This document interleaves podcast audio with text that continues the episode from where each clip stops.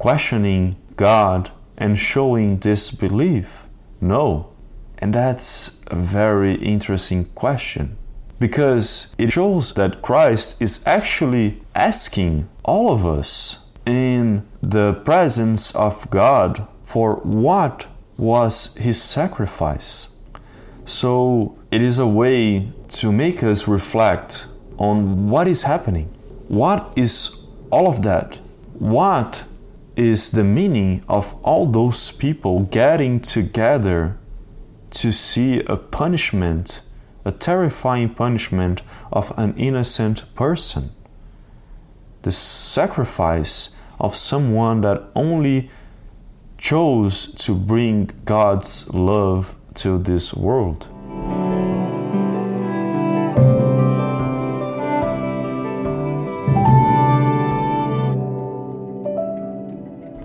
Hi, my name is Nicholas and welcome to my channel.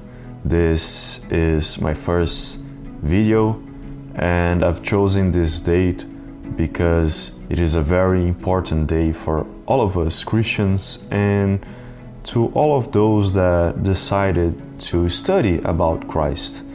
I'm talking about Easter. This is a day where we are called to reflect upon Christ's sacrifice for all of us. But first, let me introduce myself. As I said, my name is Nicholas De Paiva. I am an ecumenical preacher in my church, the Religion of God, of the Christ, and of the Holy Spirit. Through this video, I'm able to talk with you so that you can start reflecting on how to conduct your life, how to see in Christ's sacrifice for all of us, in Christ's passion for all of us, the necessary turn point for you to change your life, for you to start seeing your life as a beacon of light of God in this world. So let's start by reading the passage in the Gospel of Jesus according to Matthew, chapter twenty-seven, verse forty-five to fifty-six.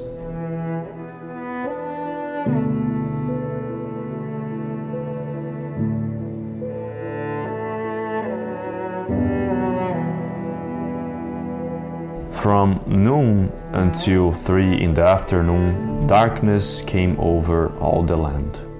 About three in the afternoon, Jesus cried out in a loud voice, "Eli, Eli, lema sabachthani," which means, "My God, my God, why have you forsaken me?" When some of those standing there heard this, they said, "He is calling Elijah." Immediately one of them ran and got a sponge. He filled it with wine vinegar, put it on a staff, and offered it to Jesus to drink. The rest said, "Now leave him alone. Let's see if Elijah comes to save him." And when Jesus had cried out again in a loud voice, he gave his spirit to God. At that moment, the curtain of the temple was torn in two from top to bottom.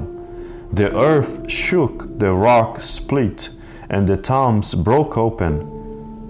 The bodies of many holy people who had died were raised to life.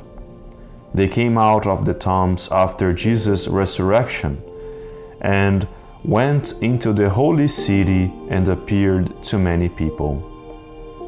When the centurion and those with him who were guarding Jesus saw the earthquake and all that had happened, they were terrified and exclaimed, "Surely he was the Son of God."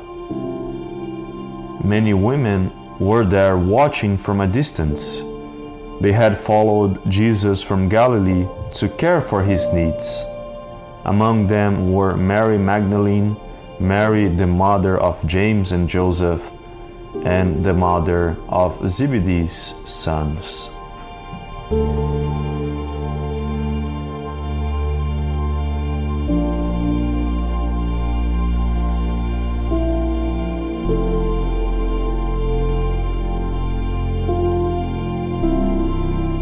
is a very strong passage, let's say, because we are seeing here the moment where Christ is going to God, is giving his spirit to God. But there is a question right in the beginning, and that we all think of this question as moment of disbelief. But is that true?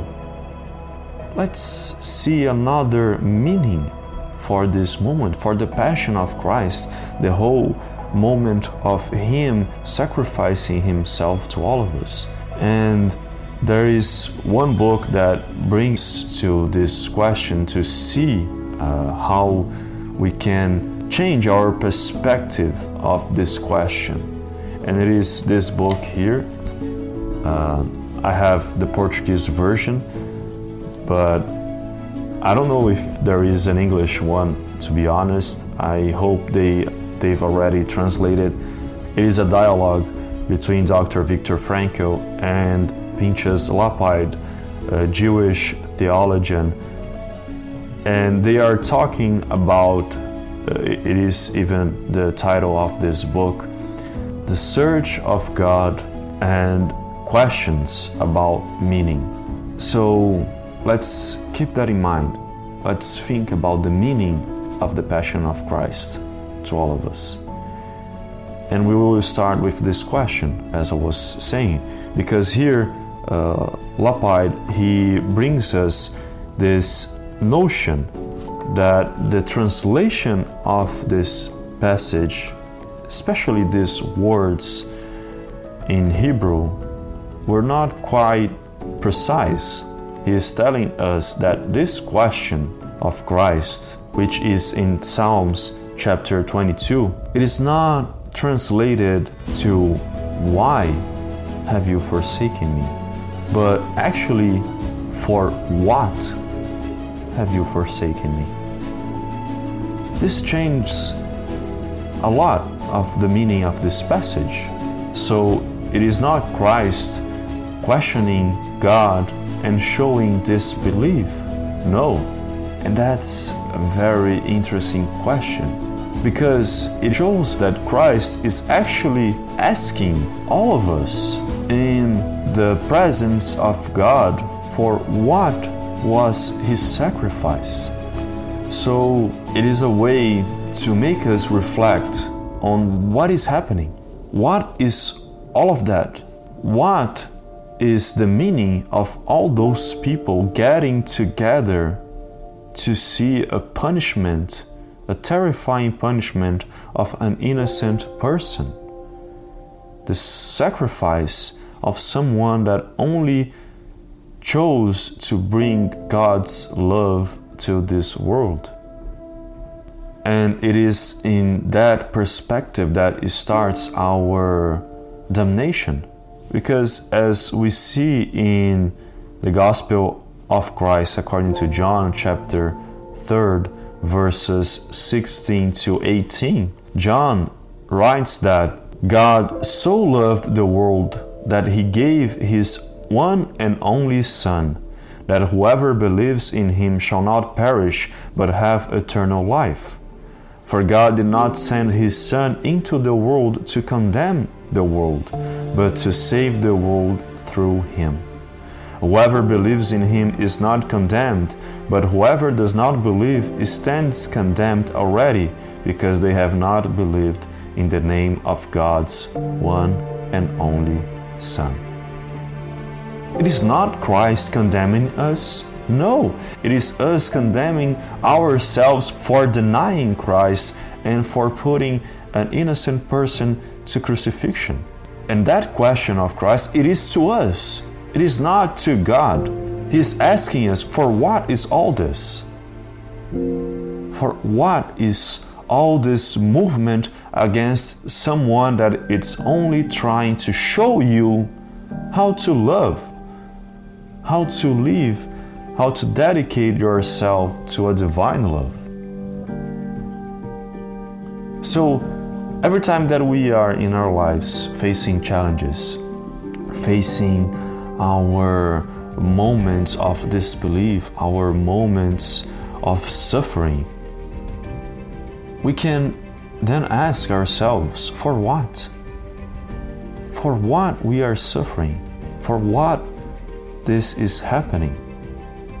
It is the same as Christ when He asks us, and we are who can give meaning to that question.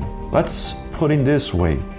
When you see your mom, your dad, or even someone that you love sacrificing himself, herself to you for your well-being, for you to achieve your goals, to achieve your dreams, don't you question yourself for what this all is happening? And then by questioning, you start to search for meaning. You start to work hard or work smart, or even try your best to give meaning to that person suffering. It is the same idea with Christ. When we see the story of Christ, when we see His gospel and read about all the suffering that He faced, and then He directly questioned us for what, it is a moment to think. It is a moment to reflect and see, for what I'm making Him suffer? For what I'm doing this? And it is a moment to show our passion to Christ. And this idea that was brought by Brother Paiva Netto in his book, The Final Meaning of the Passion of Christ at the End of Times, is to make us show our passion to Christ. It is not the time for Christ to show His passion for us. Not anymore.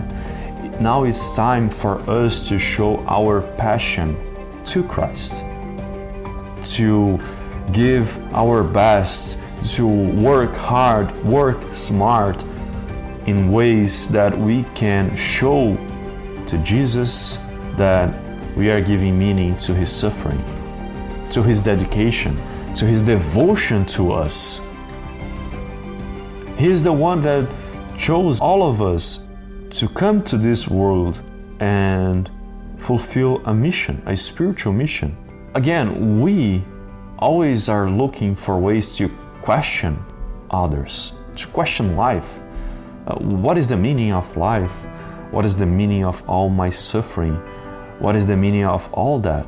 So this meaning of Christ's passion to all of us, it is the same as uh, when Doctor Frankl, in his uh, book, Man's Search for Meaning, but Doctor Victor Frankl, he brings us another perspective to life. He actually tells us this. At this point, it would be helpful a conceptual turn through one hundred eighty degrees, after which the question can no longer be, what can I expect from life? But can now only be, what does life expect of me? What task in life is waiting for me? You see the difference? Now let's put that perspective to that question of Christ in His crucifixion, in the moment where He goes to God.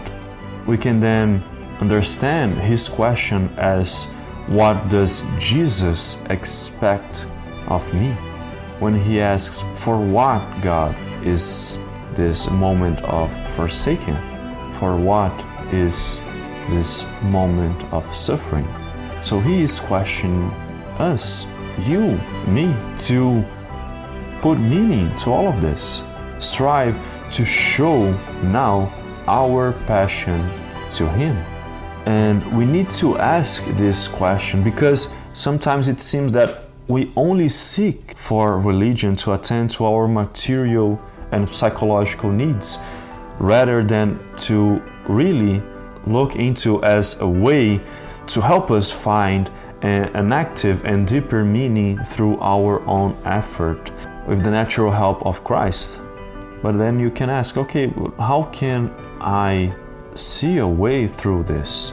How can I talk to God? How can I talk to Christ and start to see or put meaning to all this suffering. Pray. Ask. Talk to God. Honestly, stop this video at this moment and pray to God. Honestly, open your heart in this moment where we are all called to reflect upon Christ's sacrifice, to reflect on the new life also that He brings to us with His resurrection. And let's try to not use this time of prayer to only ask for stuff from Jesus or God, but to truly engage in a deeper and meaningful debate that can guide us in this life that we are currently living. As Doctor Victor Frankl also argues, religion is the search for ultimate meaning. So let's search for this ultimate meaning in our lives. Because as I said, it is a day of reflection upon Christ's sacrifice to us, but also a day of reflection of the new life that Christ gives to all of us. Because as we can see here in this passage, after His resurrection, many holy people came to life and went into the holy city and appeared to many people. So even after everything that we did for Him, He still resurrected all of those souls. That is, He still brought new life for all those lives, and He still can do that. Again, in that example, when you see someone that you love sacrificing himself or herself for your sake, and then you acquire all that strength to then change yourself, to do something and make that person's life better, help that person to put meaning to her or his suffering for you, you are getting a new life. It is the same sense, it is the same idea. So that's it. Let's put meaning in this life. Let's not uh, ask to life, as Doctor Frankl put it here, what can I expect from life? No, let's change that. What does Jesus expect of me? Let's put that in our minds and make as a step for us to achieve spiritual greatness. And to finish, I want to bring this excerpt from the book of Brother Paiva Netto entitled Jesus, the Pain and the Origin of His Authority, the Power of Christ Within Us, where he writes, in the example of Christ, therefore, not for our defeat in discouragement, but aiming for victory, since I have enabled you to take even torment, and with it, leverage courage. So let's have courage. Let's have courage to give meaning to this question. What does Jesus expect of me? Thank you for watching this video. I wish you a happy Easter, and may we find in the example of Christ the meaning for our lives. God is present. Jesus lives in our hearts forever. May the light of Christ be the north of your life.